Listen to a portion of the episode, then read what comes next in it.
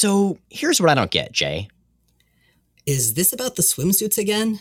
Because I'm telling you, Miles, unstable molecules are really the only feasible explanation for like 90% of the clothes in superhero comics. Well, that too, but no, I, I was talking about Rachel Summers. Oh, well, she's definitely responsible for at least part of the remaining 10%. Mostly the spiky parts, I think. Okay, but here's the thing. If she jumped into the time stream after Scott and Jean's wedding, and surfaced in the future where she became Mother Askani, who's the Rachel who's running around the Marvel present now? Where does she fit into the timeline? Bold of you to assume that a Summers kid fits into any timeline. Okay, fair, but still, how can she be back in the present? Did she come back from the future again, cable style? Not the Rachel who went to the Askani future, no. Is there more than one? Kind of. See, when Cable prevented the ascension of Apocalypse in the 12. That was the time Apocalypse possessed Cyclops, right? Right. Anyway, that split the timeline because it basically precluded the Askani future, which took place after the rise of Apocalypse. Okay, but that doesn't erase the timeline, right? No, but see, the time stream is. It's not linear exactly, but because of how it works, Rachel was technically still within the time stream itself when that happened.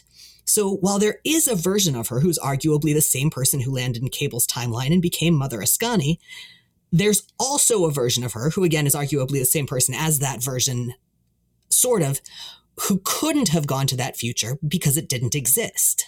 Huh. And that's the one who ended up back in the present. Indirectly, yes. So she just, what, swam back? Can you do that? Kinda. But no, she washed up at the very end of time where Gaunt took her prisoner. Gaunt. Is a future cyborg despot. He was eventually taken down by a consortium of planets and sentenced to live alone forever on the dead Earth at the end of the consolidated timeline where it didn't blow up. Consolidated timeline? Yeah, apparently all of them merge back together after a point. Okay, okay. What did Gaunt want with Rachel? Nothing with her specifically. He was just using her as bait for Cable. To break him out of his prison? To join him for a bracing round of fisticuffs. What?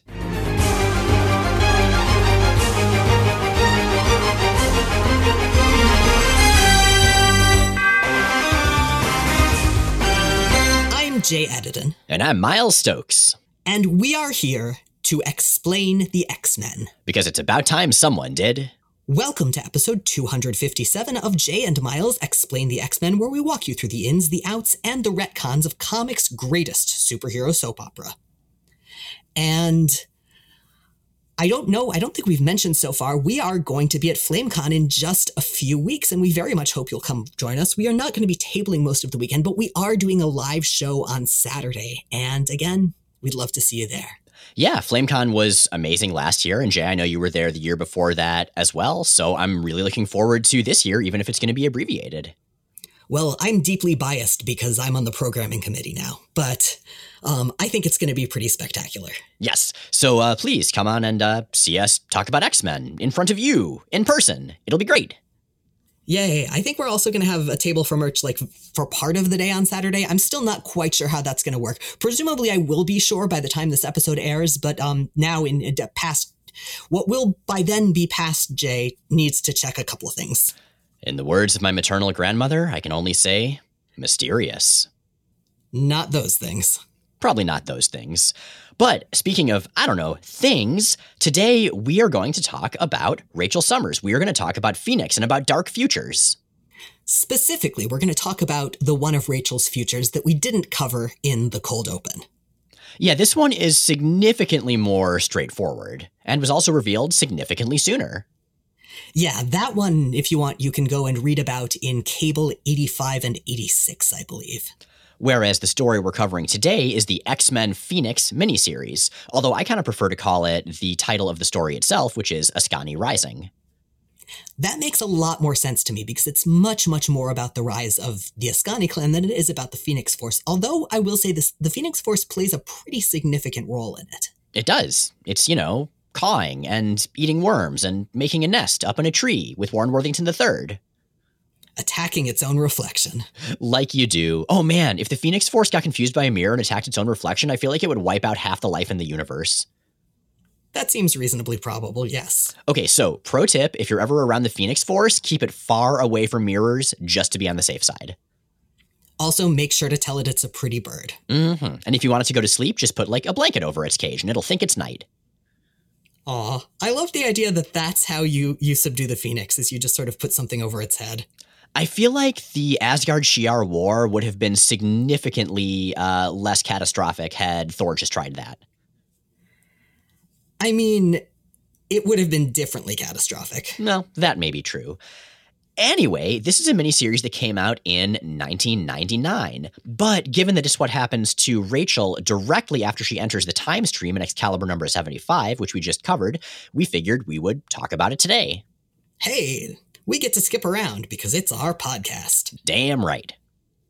So, for those folks, for those poor benighted souls just joining us now, who are going to be maybe slightly less confused than usual, or at least only about as confused as the rest of our listeners on this one, let's talk about Rachel Summers and sort of give a re- brief recap of, of what's going on here, who she is, and why we should care. Rachel Summers is the daughter of Cyclops and Jean Grey, but from a different, darker timeline than the regular Marvel Universe timeline. Specifically, Rachel is from Earth 811. That's the Days of Future Past timeline. It's a dark, near future where mutants are imprisoned and hunted both by giant robot sentinels and by enslaved fellow mutants called hounds under a piratey looking dude named Ahab. Rachel was a hound herself for a while, but eventually escaped to travel back in time to the present day to try to fix the timeline and prevent her dark future, Days of Future Past, from ever happening. But in the main timeline, she found a world where her mother had seemingly d- died before Rachel could even be born. So she claimed what was left of the Phoenix Force to carry on Jean's legacy. That worked out pretty well for a while, as she joined first the X Men, and then, after getting stabbed by Wolverine, long story, Excalibur until after some additional time travel that freed her home timeline from the t- Sentinels and Houndmaster, her teammate Captain Britain was lost between issues in the time stream on the trip back. Thanks to some temporo mystical shenanigans that we frankly don't fully understand. Although, arguably, the people who wrote them don't really understand them much better than we do. Rachel traded places with Captain Britain. That sent him and his brand new time mullet to the present day of the main timeline, but catapulted Rachel into who knew where and when. And as for who knew, the answer is we know. And um, as for when, this mini series. So let's start off with X Men Phoenix number one, Askani Rising, part one. Written by John Francis Moore, penciled by Pascal Alixe, inked by John Zopp, Scott Elmer, Mark McKenna, and Larry Stucker, and colored by Gloria Vasquez. That is a lot of inkers. It is, although I have to say, for an issue that was presumably very rushed and thus required a lot of inkers, the art holds together pretty well. Pascal Alixe is not an artist with whom I was very familiar, but I looked him up, and he apparently did the Marvel illustrated version of Moby Dick, as opposed to the Classics illustrated version of Moby Dick that Bill Sienkiewicz did. Pascal Alixe also did the main story in X Men Red Annual Number One much more recently, which I thought was pretty swell. Oh, hey, that's really cool. As for the writer, John Francis Moore, you may be familiar with him from X Men 2099 and Doom 2099. He's also going to write X Force for quite a while coming up, from number 63 to number 100. And I like him overall. I like his style. Yeah, I like this miniseries a lot, actually. I went in with vague and dull memories of it. Um, mostly, I remembered skimming through it and just not finding it interesting. And this time through, I actually really dug it, especially some some details that are going to come up in the second issue and onward. So for me, I ended up liking it as well, but only on my second read through. I had not read X Men Phoenix before we were preparing for this episode. And my first time through, when I just read the comic and don't take notes at all, I actually was super bored by it. It wasn't until I started looking at the details and trying to figure out what I wanted to talk about that I realized there's actually a lot more substance to this miniseries than I think was evident on that initial quick read. Yeah, there's a ton here, and it's really, really cool. And I'm really glad that we're actually going to have the chance to unpack it a little bit. But before we can unpack anything, we would be remiss if we didn't start with what we as readers started with the opening narration, the gloriously purple, excessive opening narration that I love so well. The future. In the arid wasteland that was once a mighty ocean gulf, time and space are sundered by unimaginable forces, which open a passageway between our Earth and an extra temporal void. Across that rift, a lost and forgotten soul is hurled, returned to the reality she had given up 2,000 years earlier in order to save a friend's life. Sadly, nothing of her former life remains. The world in which she lived, loved, and fought no longer exists. Now she returns alone, the ghost of a long dead past. I really love that we only need like three words from that intro, and yet they're all there. I really love just the textural painting we are being given by that opening narration. So, how far into the future has she come? She has come 2,000 years forward. She has come to Earth 4935, the future that Cable comes from, the future run by Apocalypse. And we find out very quickly Rachel didn't just zap from 1994 to 3994 or whatever it is. She remembers all of that time. She had to sit through those 2000 years in the time stream. So she's not doing so hot here. And that I don't know. Honestly, the fact that she's like even remotely coherent for the entire rest of her life is pretty impressive. 2000 years? If I'm alone for like 2 hours I get bored and start to go stir crazy. Well, she had the Phoenix Force with her for a lot of that time.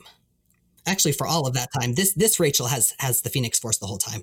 The other Rachel, who ended up at the end of the time, the Phoenix Force got bored and split partway through. Well, uh, that's fair enough. So I guess this one, you know, they could play. I don't know, Never Have I Ever, or I'm going on a vacation and I'm bringing something that starts with A, or they could just reminisce about how great Alistaire Stuart's butt is, or how much they want to make out with Kitty Pryde. They could pass the time. My general sense of Rachel's relationship to the Phoenix especially in context of this series, is that it's much more of a gestalt state by this point. That who she is and how she relates to mortality, humanity, and in this case also time, has changed significantly by her attachment to the Phoenix. That makes sense, yeah. And especially because the consciousness of the Phoenix Force, as listeners may remember, left in Excalibur number 50. It basically left Rachel with its power and the version of itself that she defined, but it was no longer a fully separate entity the way it was before. Yeah, the Phoenix basically is Rachel or is part of Rachel. And as we're going to see, the Rachel who's here is no longer quite mortal and no longer quite human in the ways that she was before. But we're getting ahead of ourselves. So the other Rachel, uh, the one that gets kidnapped by Gaunt, she'll eventually no longer be quite human because in a Chris Claremont story, she'll turn into a dinosaur. I think that's probably a better fate, or at least a more awesome one. Yeah, only briefly though. And then she just gets kind of a dumb costume that I'm not really a big fan of and isn't written very well for a long time. But what can you do? Become a dinosaur, clearly. Eh, maybe she should have stayed a dinosaur. So, as this non dinosaur version of Rachel Summers emerges in the dusty, critter filled future, a bunch of soldiers come to investigate this temporal anomaly. And Rachel Summers, still very disoriented, Phoenix forces them all to death.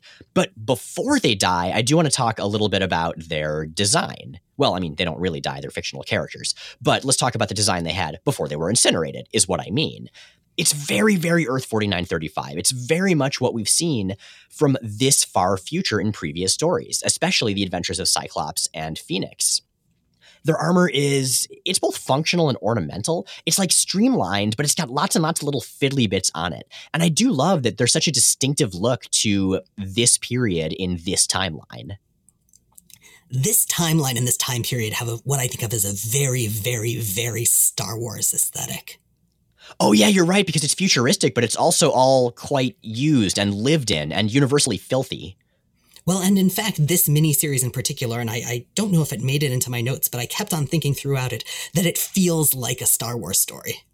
And I do think that Alixe and the Assorted Inkers art works very well in that direction. It's sort of like halfway between Chris Bachalo's more cartoony, incredibly exaggerated work and Gene Ha's stark and harsh, but also slightly exaggerated work from the adventures of Cyclops and Phoenix. And yeah, that feels like Star Wars. It's like the world, but a little bit more so.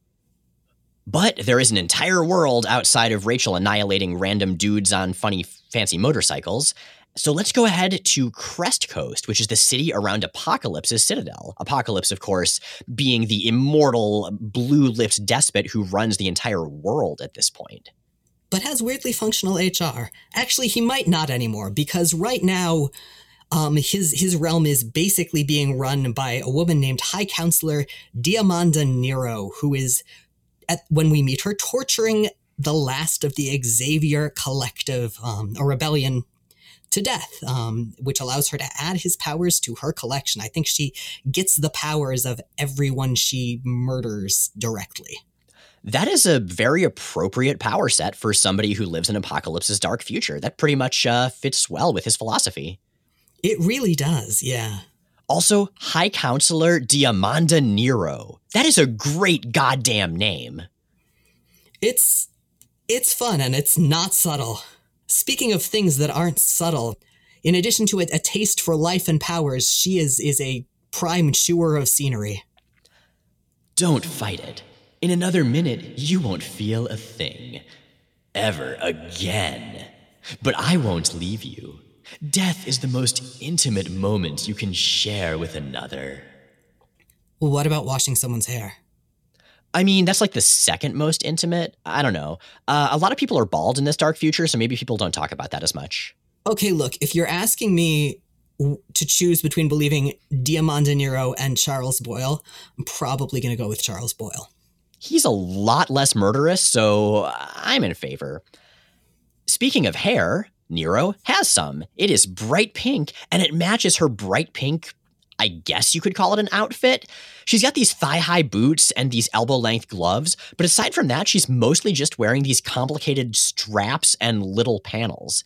And normally I would be annoyed by this over the top sexualized outfit, but this is a character who, from her very first line, we see as an extremely sexual character. I think it also helps that part of the uh, byproduct of the art style of this comic is that nobody is sexy. That's true. Yeah, there's a, a little bit of that that beautiful ugliness that Frank Quitely does. Not the same way Frank Quitely does no, it, mind it's, you. It's grotesquerie. Yeah, and it works well. But I don't know. I, I, like it. She's a hedonist. She's a sadistic hedonist who enjoys manipulating people and having an effect on them. So, hey, be as sexy as you want, scary villain lady.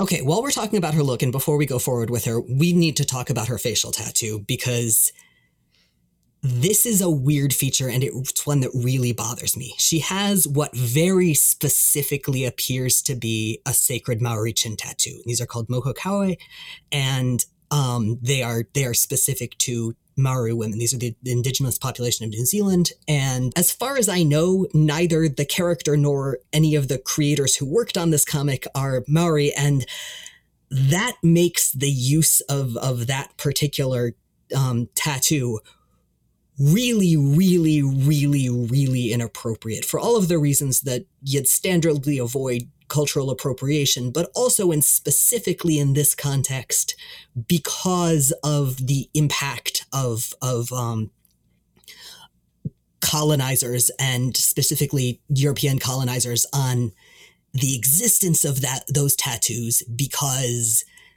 they were and this is this is in the 19th century. This is much more recently than you think if you are thinking about this from the pers- from an American perspective. For instance, were collecting heads of indigenous peoples based on what they thought were cool tattoos.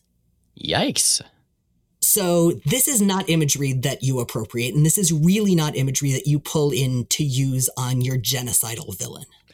Yeah, very, very true, especially since there seems to be a very colonial feel to the way that the dominant mutant class interacts with the subjugated human class in this future. Unquestionably. Huh. Well, that's deeply unfortunate, and now I'm sad, but uh, I'm glad I know it because knowledge is important, but also sad. It also is drawn carelessly and changes form over the several issues it appears in, and basically I just have massive, massive problems with this. Legit. Well, we do learn some other things about Diamanda Nero that are uh, less uncomfortable, if still perhaps uncomfortable. Number one, Nero is assisted by two prelates named Ch'vayre and Luminesca. And hey, we know Ch'vayre, he's a major character in the Adventures of Cyclops and Phoenix miniseries, which takes place a number of years after this. Specifically in in the future Ch'vayre is going to become the right-hand man of apocalypse who is tasked with the dubious honor of helping to raise strife. That's no fun at all the other half of the duo, Luminesca, Ch'vayre's sister, she's this rad bald lady who just seems to really enjoy life. The fact that she doesn't show up in a miniseries that takes place later probably doesn't bode ill for her fate at all. I mean, rad in a prelate of apocalypse kind of way and enjoy life when said life mostly involves the subjugation of the masses. But, okay. I mean, do what you love. You never work a day in your life, I guess. Now, Apocalypse, at this point in time, is preparing to move his consciousness to a new body, which is a topic we've certainly seen before in the Adventures of Cyclops and Phoenix miniseries. So, as he's doing this complicated ritual, I don't know, maybe at this point in the timeline it was more complicated because it seems to take him a couple years, Diamanda Nero is essentially running his entire empire. And given that we've seen her as a sadistic, self centered despot, that's not great. I mean, Apocalypse is pretty terrible too, but Nero is I don't know, maybe worse. Like at least Apocalypse has a set of principles, even if they're shitty principles. I feel like Apocalypse would be really into her eating live snakes, though. He'd be like, yes, this is the future I envisioned. Maybe someday she'll dine on a tree frog. Maybe that's too deep a cut, but we'll keep it. What's it taste like? I want to eat it.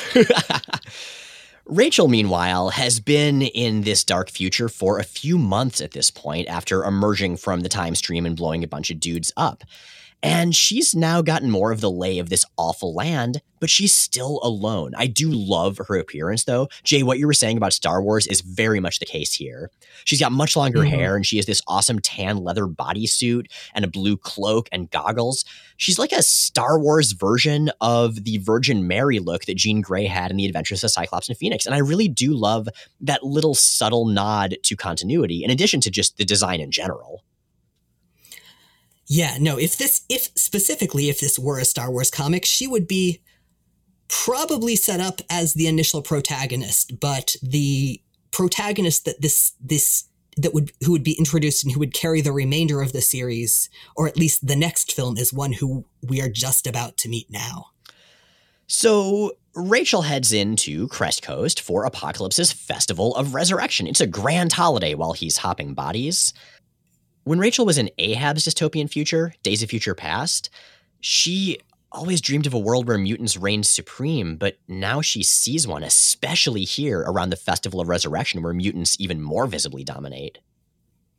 Not only that, but the definition of mutants is incredibly, incredibly narrow. One of the things she does very early on is save a young kid who appears initially to be a mutant and may in fact be. He possesses at least some latent psionic ability from a cyborg guard. And this, as we'll learn, is a very, very young Blaquesmith. Blaquesmith, of course, is the bug eyed mentor that Cable will have later. And here he's like a teenager. He's adorable. Is he a teenager? I feel like he's he's he might even be in still still be in his Moppet stage of evolution. I'm not sure. I mean, he's got some genetic stuff going on that makes a lot about his uh, physical well-being difficult to determine. Well, he's he's he's moppety. He's still really enthusiastic. He's very young. He's called a child frequently, but you know that that's that's a questionable classification in this world and in comics in general. So, after saving Blaquesmith and then saying that no, he can't come with her, he'll have to wait until issue number two to show up again. He specifically wants to be her Jedi apprentice and learn to, to harness his psionic powers under her tutelage. If he had any hair, he would probably make sure to get a little rat tail behind one of his ears. But Rachel won't have any of this. Instead, she continues to head into the festival using a fake ID. And we learn that her name in this future is Alizerton Somerset. So yeah, good call, Rachel, choosing a very common name so that nobody checks whether you're really 21 and they'll let you into the bar. Yeah, yeah, no, absolutely. I love all the variations on Summers that everyone ends up with. I know, right? Also, how do you pronounce that? It's A L Y Z R apostrophe N. Alizern? Alizern? I, I assume you, Alizern. Alizern? Alizern? I guess so. Well, we won't have to say it too much more because she mostly doesn't use it. But as she does make it to Apocalypse's sarcophagus, planning to kill him in the middle of his resurrection process, just like that scene from Dracula where Jonathan Harker was going to kill Dracula in his coffin and it was so scary that I had to hide the book behind my bookshelf for two years. Kind of like that. In this case, though, just like in Dracula, come to think of it, the sarcophagus is empty. Apparently, this was just a decoy in case anybody tried to do exactly what Rachel is trying to do. Is Apocalypse actually out seducing um, Lucy Westenra? Uh, probably. I, I only assume so. But the person who's here instead is Diamanda Nero, just waiting for somebody to try something. And she uses one of her many, many powers to poison the living hell out of Rachel Summers. And Rachel, despite having the Phoenix Force, is so damaged by this that she just barely makes it out. She just barely survives, and Nero is just fine. Meanwhile, there's someone waiting for her when she emerges from the sewers, and that is a man named Diogenes Chang he and his disapproving eyebrows are waiting. He's got seriously really great eyebrows and mutton chops to match. It's like if Peter Capaldi didn't even stop at the eyebrows, he just kept going and looked just as angry with his sideburns. Diogenes Chang is is a member of something called the Order of Witnesses. They're like a terrestrial version of the Watchers. They're sworn to watch and to record but not interfere. And this order of witnesses sent Diogenes Chang to keep this newly returned prophesized member of the first bloodline, Rachel Summers, or sorry, Alizern Somerset, safe from harm so that she could later fulfill her destiny of welcoming the pure blood who will later come through. Essentially, the Order of the Witnesses, and if you remember that name, it's because we see some of those in Bishop's dark future much earlier in the timeline. Their entire reason for existing is to make sure Cable happens there are yeah, a whole lot of future society is organized around anticipating cable. Yeah, yeah, seriously. I'd feel really awkward if I were him. I'd be second guessing every decision I make, which I guess he probably did for a long time before he just decided to shoot everything instead. Well, and then he goes back to second guessing after he's he's uh, prevented the dark future. That's actually sort of the point where he is when the alternate timeline, other place that Rachel landed stuff happens. Yeah, shoot first, second guess later. That makes sense. And that brings us to X Men Phoenix number two, Askani Rising Part 2, which gets its very own additional subtitle, Contagion. And here we've got the same creative team as number one, with one exception Scott Elmer. Uh, inker Scott Elmer is not joining us this issue. And Jay, you mentioned that you were not a fan of this cover. Would you like to describe it? The cover is very bad and it looks like it was drawn by a middle school student. It's Rachel back to back with Nero looking like they're buddy cops, which they're definitely not. But it's it's also just it's not good. It's got absolutely no energy to it. The anatomy and just the the, the art is is is really bland. It's really not reflective of any of of what's good about what's inside. I'm I yeah, it's it's just a bad cover. Like there's there's just not really anything that I like about it. Hmm, better than I could have done in middle school. Yeah, but uh, Marvel wasn't paying you. Yeah, I wish they had been, though. So, Rachel has learned after her disastrous fight with Nero that it's dangerous to go alone, and she now has a posse. That's right. She has assembled a crack team of awesome badasses. She's got Malachai Hark. This is a rad horse looking dude who I assume must be distantly descended from Max Rocker of Beauty and the Beast. I haven't thought about Max Rocker for ages. Jay, thank you for reminding me about Max Rocker. Anytime. He lives on in all of our hearts. We also have Qua, an Atlantean elemental and one of the last of the Atlanteans. Lexii, who is the final surviving member of a clone sisterhood bred as warriors and wiped out by Apocalypse. And Ozana, a Gibson Sterling Mark IX warbot programmed for extreme combat. So I legitimately and profoundly and unironically love this group of characters. They are really, really cool and they're incredibly, incredibly evocative. Like you see just enough of them to get the sense that they've got fleshed out histories and they've got a lot of self and they've got history as a group too. Like I would absolutely read the origin story of this group, or I would read an ongoing featuring their adventures. But I really like that we don't get to learn much about them, partially because, like you said, Jade, implies a lot of their own personal history, but also just how disparate and how strange they all are implies that there's a lot about this setting we don't know about. It really speaks to a much larger world around the characters that we're focusing on. You mentioned that they're disparate and strange, and that's reflected in the name that they've given themselves as well, which is Askani, and that is that is gutter speak for outsiders. And in fact, we find out in another story from this timeline, I think it might have been the Adventures of Cyclops and Phoenix, one of those, that Rachel so. that Rachel chose the name Askani because it was the closest she could come up with in this future language to X-Men. So that's a remarkably lucky coincidence. Yup. But now the good guys are blowing up a place called the Hellhole, which is like a conscript run geothermal power plant that powers most of North America and runs on, unsurprisingly, non mutant slaves. And one of those conscripts, one of the folks who is is laboring in the hellhole, just so happens to be Blaquesmith. Right, the bug eyed kid that Rachel saved in issue number one. So, Jay, you mentioned this briefly, but his deal is that he gene scanned as genetically defective rather than as having the X factor gene. So, even though he's mutated, he's not a mutant, hence him being in the underclass. But he was able to see then and see now Rachel's immense psionic aura. So, he actually refers to her as Bright Lady, one of the epithets that Mother Askani will later go by.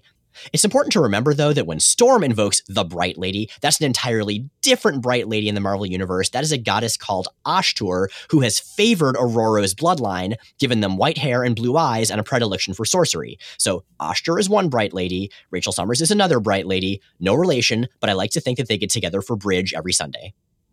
Seems reasonable.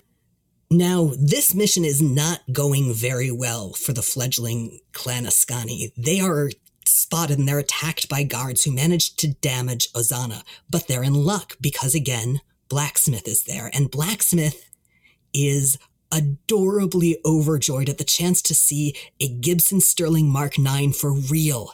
Not only that, but he knows enough about her. He is enough of a mechanic um, that he's able to convince them that he can fix her and they should take him along. And so they do.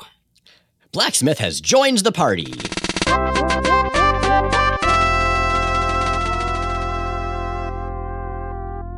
Meanwhile, back at stately Apocalypse Manor, Diamanda Nero is very happy about a recent weapons test that the bad guys have done to, you know, make the dark future a little bit darker since everyone's gotten all complacent since the mutants are in charge and nothing fixes that like killing a bunch of them.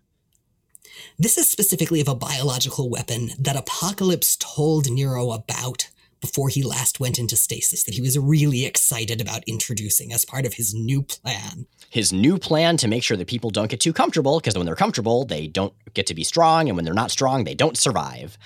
So Nero's like, hey, let's party.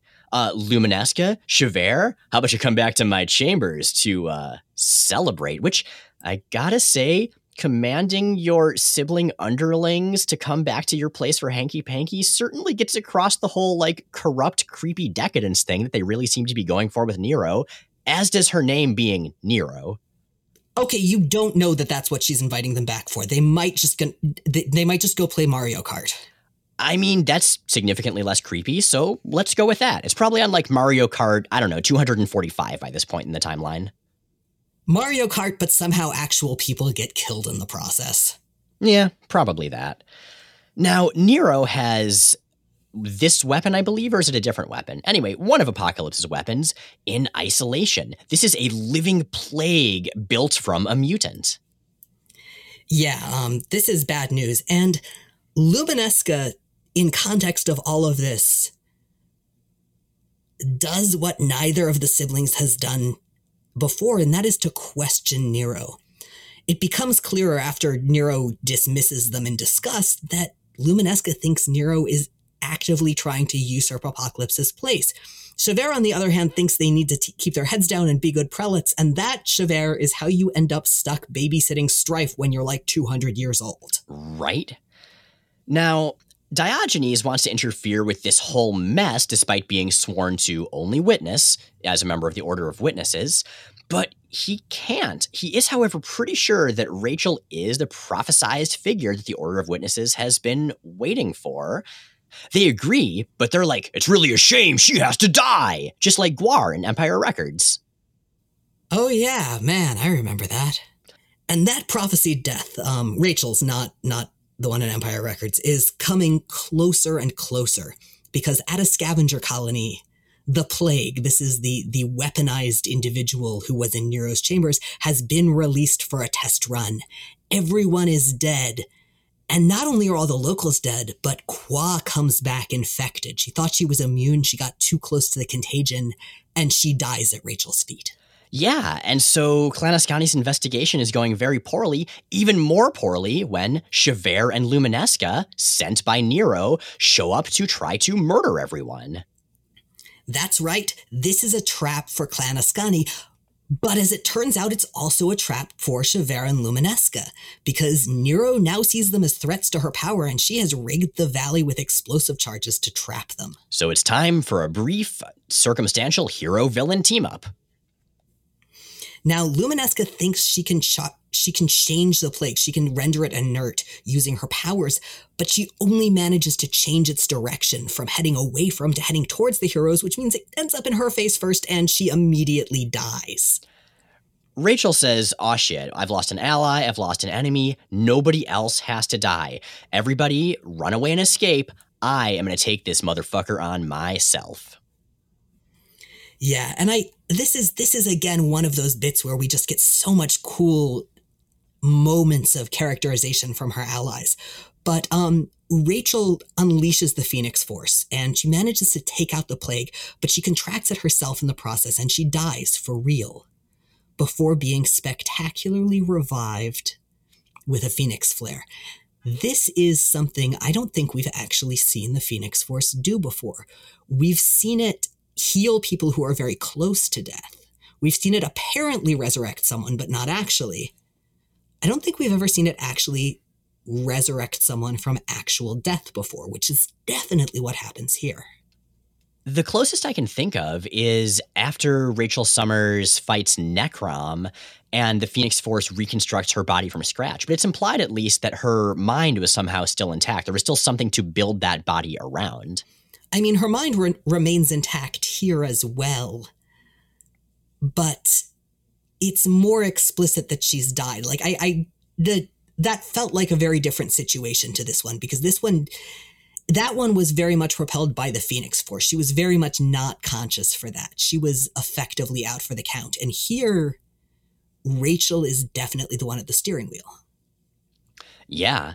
And part of how we see that is what Rachel herself sees during her death and rebirth. She sees all these different versions of herself, from versions who are in the womb with umbilical cords, to the young Rachel that came to Earth 616 for the first time, to the old Mother Askani we saw in the Adventures of Cyclops and Phoenix. And they all basically tell her and convince her hey, you're here for a reason. You popped out of the time stream in this specific period for a reason. These prophecies are real. And this works for me because everybody remembers Rachel Summers as a telepath and telekinetic or as the host of the Phoenix Force, but her actual central mutant powers are that she can interact with the time stream. And so for her to be talking to future and past version of herself, that actually makes a lot of sense here. And I appreciate that the way Rachel's resurrected is specific to her. Yeah, that makes a ton of sense to me. And I think I think honestly this resurrection works extremely well again, one of the things I love about Rachel as a Phoenix host and about her relationship to the Phoenix is that it's so much more personal and it's so much more driven by who she is. Completely. So Rachel dies but gets better, and after doing so, says, Hey, Ch'vayre, your sister got killed because you got betrayed by your boss. You want to join up? And Ch'vayre says, Nah, I think I'd rather go babysit Strife years in the future. And so he's gone. Ch'vayre makes bad life choices.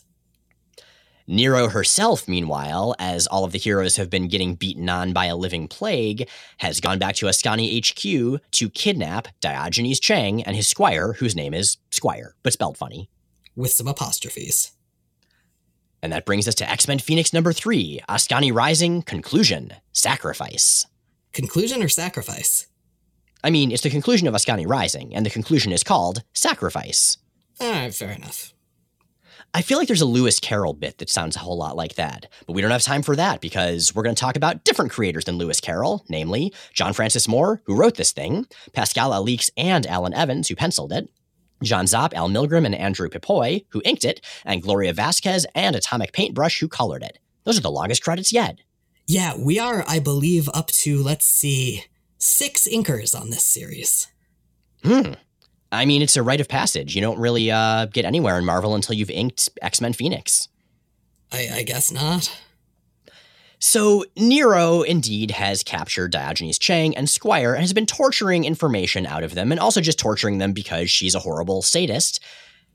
She still has Chang, but she left Squire at Askani HQ as an example, and Rachel finds him and he dies. But as he does, she uses her telepathy and just her compassion, her empathy in general, to give him a vision of home, a vision of comfort, a vision of safety that he's probably never felt in this dark future. She shows him Muir Isle. Oh, that's really interesting. That's a place that she specifically was very late in her time on on present Earth. Exactly, and she was only there briefly, but it makes sense. I mean, the lighthouse that Excalibur was in was too unstable to ever really be a home. It wasn't until she sort of came to terms with herself after all of the crap she went through and was on Muir Isle, I think that she ever really felt like she just got to be a person, even if she was just there for maybe only weeks. Now, it strikes me here, and especially in context of this and how she reacts to it, that this is a Rachel who is much, much more measured and self possessed than we've ever seen her. I think it very much is, yeah. And we're starting to see her mature into the Mother Askani. It's a pretty smooth line there. Well, into the Mother Askani, and with the reminder that the Mother Askani is a religious figure and a community leader, but she's also basically spent centuries leading this universe's equivalent of the X Men. She is a revolutionary leader and she's begun to think strategically like one. She's not the same kid who wanted to take down the entire universe just to get back at the Beyonder. Oh, God, had almost forgotten about that. Well, what Rachel finds out here from the dying squire is that Nero is planning to first, before she kills the Askani, kill the Order of Witnesses, her other enemies. So the good guys get into a plane that Blaquesmith rebuilds, and they fly out to stop her. And I really love this image. It's just this vast, almost empty panel with just clear blue sky and simple natural landscape features. This is a series that's always been very dense, very full of stuff and fiddly bits, most of which are filthy or horrible. And so it's a nice little reminder that, oh, nature still exists in this world. The world hasn't been completely taken by apocalypse. It's a nice moment of visual hope. Well, a lot of the world has been taken by apocalypse, and whether nature has might be arguable because one of my favorite panels um, takes place when they get to Antarctica, and it qualifies that that um, apocalypse's reach mostly doesn't extend to Antarctica or doesn't extend as thoroughly to Antarctica, but there are a couple penguins front and center in the panel. Which to me conveys, you know, vaguely implies that the penguins are working for Apocalypse. Oh man, do you think these are the four penguins of the apocalypse? Has he changed his theme? No, no, I, I think they might they might just be penguins of apocalypse. I don't know. I I apparently penguins are kind of assholes. They totally would work for apocalypse, wouldn't they? They'd like, you know, have the dads hold the evil apocalypse eggs on their feet to keep them warm. I don't know, man. Penguins are complicated. Some of them are pretty great. Um I mean they're they're kind of they're great assholes. Like they're they're horrible in, in really entertaining ways. But yeah, um I I'm I'm willing to at least entertain the notion that the Penguins might be on Apocalypse's team. Well, once our heroes land in Antarctica and get to the base of the Order of Witnesses, they find that everyone has been slaughtered. Probably by penguins. Even the younglings? Not the younglings, because a couple of our heroes go to look for any survivors, and behind a hidden wall, they find a bunch of children. And this is exactly what I thought of. It just reminds me of those like super innocent, precocious, like really cute kids who got, all got slaughtered in Star Wars. But these kids don't get slaughtered. They actually survived, and the heroes do manage to keep them safe. Interestingly, one of these younglings is a little girl named Sanctity. And Madame Sanctity is a character we'll learn about elsewhere in X Men continuity. She's sort of a rival that goes up against the Askani, and it'll later turn out that she's actually Tonya Trask, Bolivar Trask's time lost daughter, and she got pulled into the future to be an Askani, and then she went back in time to implant information about the 12 into Master Mold. It is so stupidly complicated, and I kind of love it.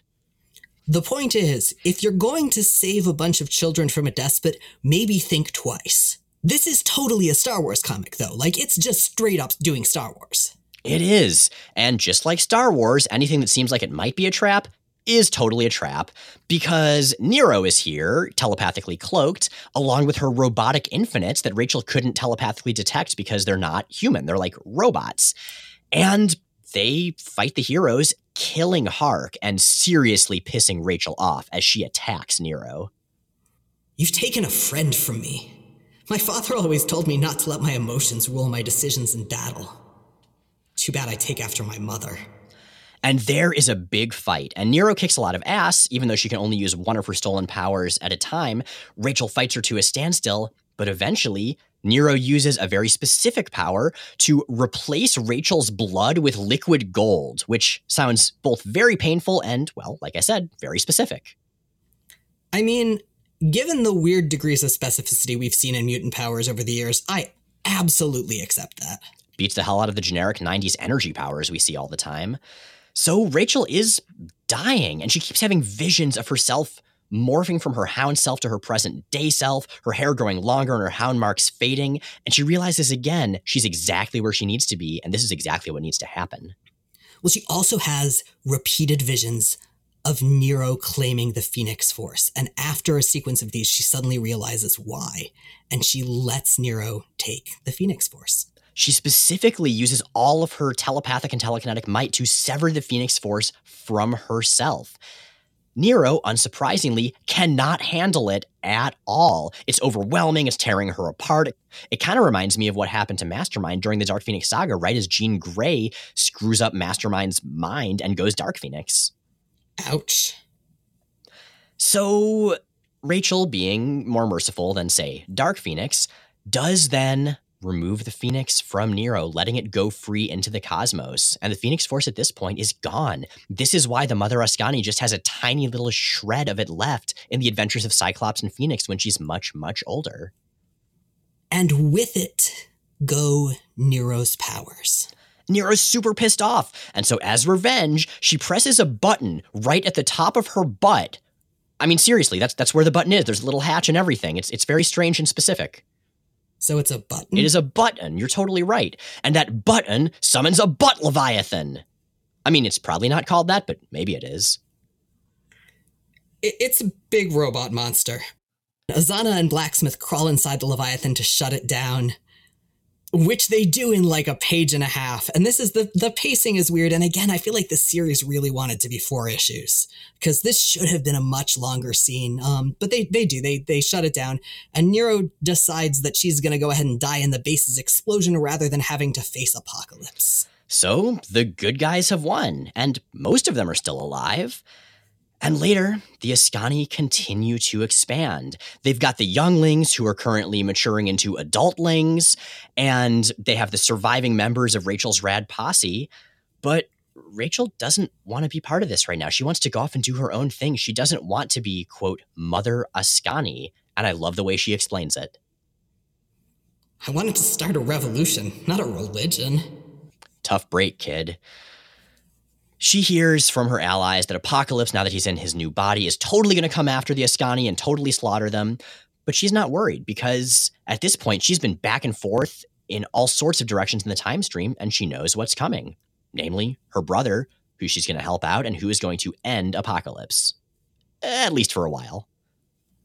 And that, in turn, ends the series. So, yeah, I ended up liking this a lot more than I thought I would, and certainly a lot more than I did when I first read it. And I don't know if that's some kind of weird podcast Stockholm syndrome, but I think this was kind of a fun miniseries. Yeah, I think most of all, this is a miniseries that has the roots of a lot of really good stuff. Again, it's it's got that sort of pleasingly familiar Star Wars shape to it, which it again it really, really, really does. Um, but also it introduces characters and a team of characters in whom I was very, very quickly very invested. They're interesting. They're fresh and cool in ways that you don't see a lot. You see future teams a lot of the time who are sort of designed to echo past teams or alliances. And these guys feel really new, and mostly they feel really, really sort of Rachel flavored. They feel like a team that she would put together and a team of people who would ally with her. Yeah, agreed. And that's hard to do because Rachel Summers is a hard character to get right. She's a hard character to define personality wise in an elevator pitch, and especially given, you know, how much her circumstances change. But yeah, at this point in her life, I think part of how we learn who Rachel Summers is is by the company she keeps. And the company she keeps is rad as hell. Speaking of awesome company, hey, listeners, you're awesome company, and you've got questions. Adam Draws X Men asks on Tumblr Since the Phoenix Force replaced Jean entirely, as opposed to using her body as a host, has it ever been explained why most subsequent appearances show the Phoenix Force requiring a host body? Why did the non retcon version of the Phoenix Force become the standard one? The Phoenix Force did indeed fully replace Jean Grey. It impersonated her. But when most people think of the Dark Phoenix saga, they're still mostly thinking about it in its original form, where Jean sacrificed herself on the moon to save her friends. It seems like it only comes up that the Phoenix was sort of a clone of Jean, a copy of Jean, when that continuity is specifically relevant. Because let's face it, the Dark Phoenix saga is an incredibly powerful story. And if you try to dissect it too much, I think it can weaken it a little bit. And so there's that. I think there's also the fact that the bond between the Phoenix Force and a human host is continually reinforced. We have Rachel Summers and the Phoenix. Then we have Jean meeting up with the Phoenix again in Morrison's run and in the Phoenix End Song and War Song miniseries. We also see in all of those that the Phoenix has come to identify very, very, very closely with and to an extent as Jean. What the Phoenix is is at this point kind of inseparable from Jean Grey. And so I sort of assume, or at least in my head, read that as meaning partly that it seeks human hosts in kind of recognition of or in an attempt to find that. Yeah, especially if we factor in what we learned in Excalibur number 50, where it specifically wanted to bond with a human to understand the galaxy, the universe, through a mortal set of senses.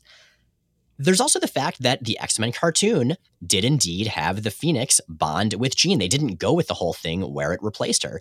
And I cannot overstate how much of a gateway the X Men cartoon was for so many people who became X Men readers. So I suspect for a lot of people, that was their first exposure to what the Phoenix Force was. X Men readers, but also X Men writers. It's something that's definitely informed the shape that subsequent canon took. Exactly.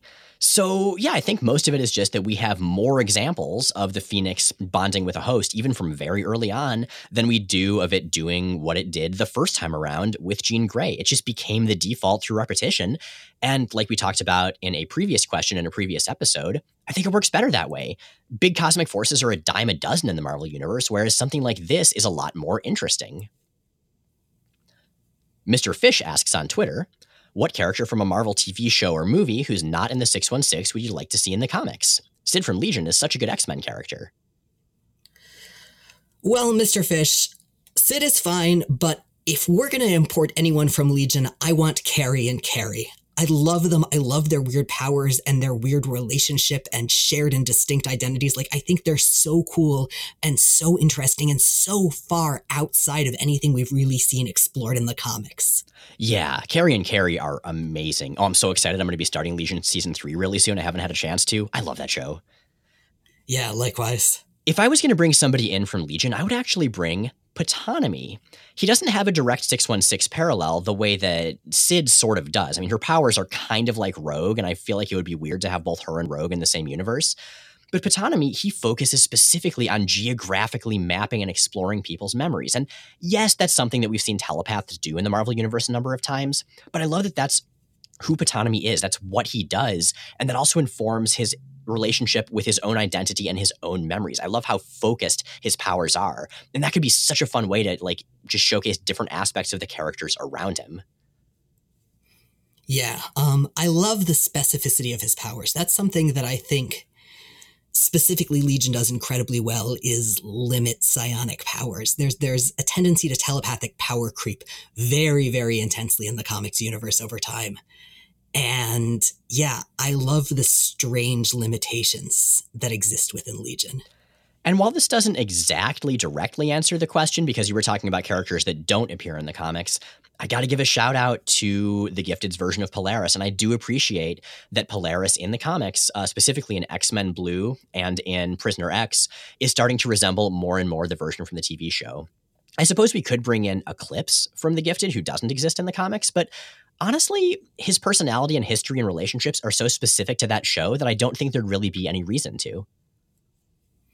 Yeah, he's not a bad character, but he's a character who is specific to that continuity. You could definitely intro- introduce a version of him in the 616, but it would have to be a very, very different one.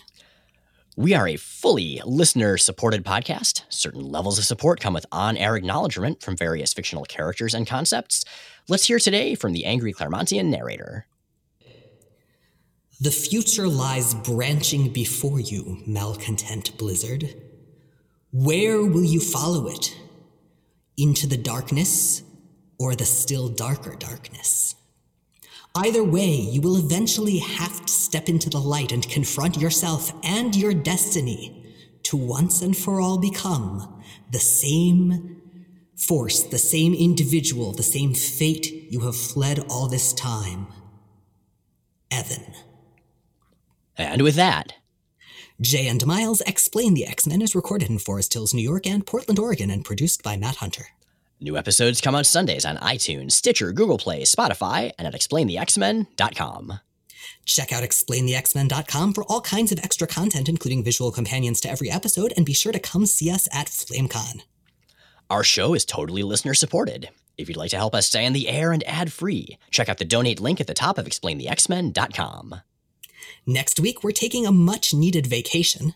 But check back August 4th when we'll be putting the funny books on hold for a trip to the funny pages.